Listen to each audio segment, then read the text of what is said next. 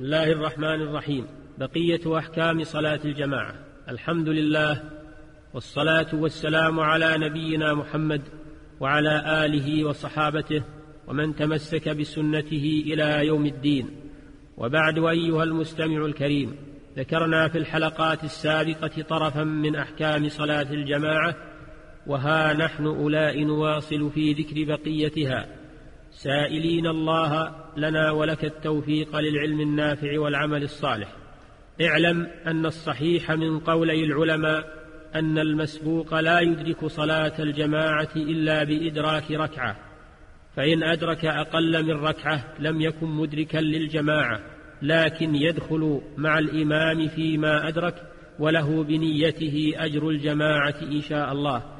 كما إذا وجدهم قد صلوا فإن له بنيته أجر من صلى في جماعة كما وردت به الأحاديث أن من نوى الخير ولم يتمكن من فعله كتب له مثل أجر من فعله. وتدرك الركعة بإدراك الركوع على الصحيح لقوله صلى الله عليه وسلم من أدرك الركوع فقد أدرك الركعة رواه أبو داود. ولما في الصحيح من حديث أبي بكرة ولما في الصحيح من حديث أبي بكرة وقد جاء والنبي صلى الله عليه وسلم في الركوع فركع معه دون الصف ولم يأمره النبي صلى الله عليه وسلم بإعادة الركعة فدل على الاجتزاء بها. فإذا أدرك الإمام راكعا فإنه يكبر تكبيرة الإحرام قائما ثم يركع معه بتكبيرة ثانية. هذا هو الأفضل. وإن اقتصر على تكبيرة الإحرام أجزأته عن تكبيرة الركوع فتكبيرة الإحرام لا بد من الإتيان بها لأنها ركن من أركان الصلاة فيأتي بها وهو قائم وأما تكبيرة الركوع فمن الأفضل الإتيان بها بعدها. وإذا وجد المسبوق الإمام على حال أي حال من أحوال الصلاة دخل معه لحديث أبي هريرة وغيره. إذا جئتم إلى الصلاة ونحن سجود فاسجدوا ولا تعدوها شيئا. فإذا سلم الإمام التسليمة الثانية قام المسبوق ليأتي بما فاته من الصلاة ولا يقوم قبل التسليمة الثانية.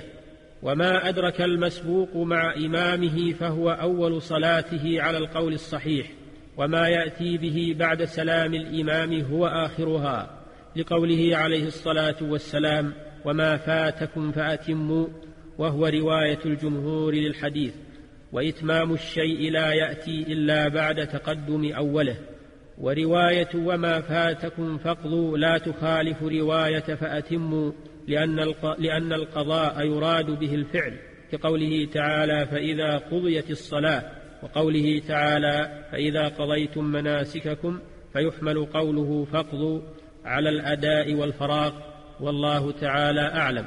وإذا كانت الصلاة جهرية وجب على المأموم أن يستمع لقراءة الإمام ولا يجوز له أن يقرأ وإمامه يقرأ لا سورة الفاتحة ولا غيرها لقوله تعالى وإذا قرئ القرآن فاستمعوا له وأنصتوا لعلكم ترحمون قال الإمام أحمد رحمه الله أجمعوا على أن هذه الآية في الصلاة فلو أن القراءة تجب على المأموم لما أمر بتركها لسنة الاستماع ولأنه إذا اشتغل المأموم بالقراءة لم يكن لجهر الإمام فائدة ولأن تأمين المأموم على قراءة الإمام بعد الفراغ من الفاتحة ينزل منزلة قراءتها.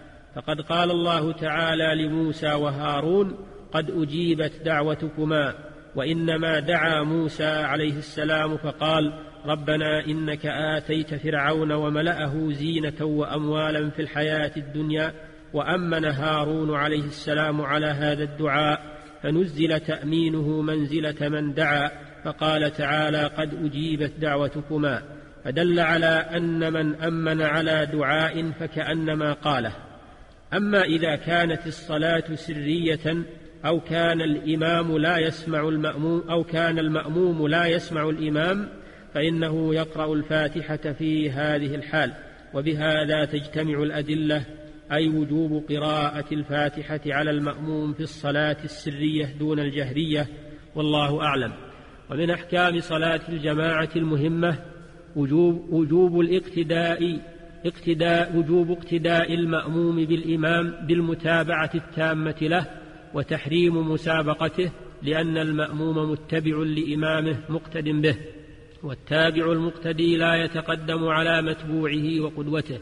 قد قال صلى الله عليه وسلم أما يخشى أحدكم إذا رفع رأسه قبل الإمام أن يحول الله رأسه رأس حمار أو يجعل صورته صورة حمار متفق عليه.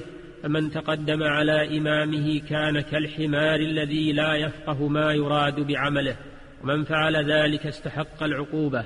وفي الحديث الصحيح إنما جعل الإمام ليؤتم به فلا تركعوا حتى يركع ولا تسجدوا حتى يسجد. وروى الإمام أحمد وأبو داود إنما جعل الإمام ليؤتم به فإذا ركع فاركعوا ولا تركعوا حتى يركع. وإذا سجد فاسجدوا ولا تسجدوا حتى يسجد. وكان الصحابة رضي الله عنهم يصلون خلف النبي صلى الله عليه وسلم ولا يحني أحد منهم ظهره حتى يقع رسول الله صلى الله عليه وسلم ساجدا على الأرض ثم يقعون سجودا بعده. ولما رأى عمر رضي الله عنه رجلا يسابق الإمام ضربه وقال لا وحدك صليت. ولا بإمامك اقتديت وهذا شيء يتساهل فيه أو يتجاهله بعض المصلين فيسابقون الإمام ويتعرضون للوعيد الشديد بل يخشى أن لا تصح صلاتهم. وروى مسلم عن النبي صلى الله عليه وسلم أنه قال لا تسبقوني بالركوع ولا بالسجود ولا بالانصراف قال شيخ الإسلام ابن تيمية رحمه الله مسابقة الإمام حرام باتفاق الأئمة لا يجوز لأحد أن يركع قبل إمامه ولا يرفع قبله ولا يسجد ولا يسجد قبله. وقد استفاضت الأحاديث عن النبي صلى الله عليه وسلم بالنهي عن ذلك. ومسابقة الإمام تلاعب من الشيطان ببعض المصلين حتى يخل بصلاته وإلا فماذا يستفيد الذي يسابق الإمام.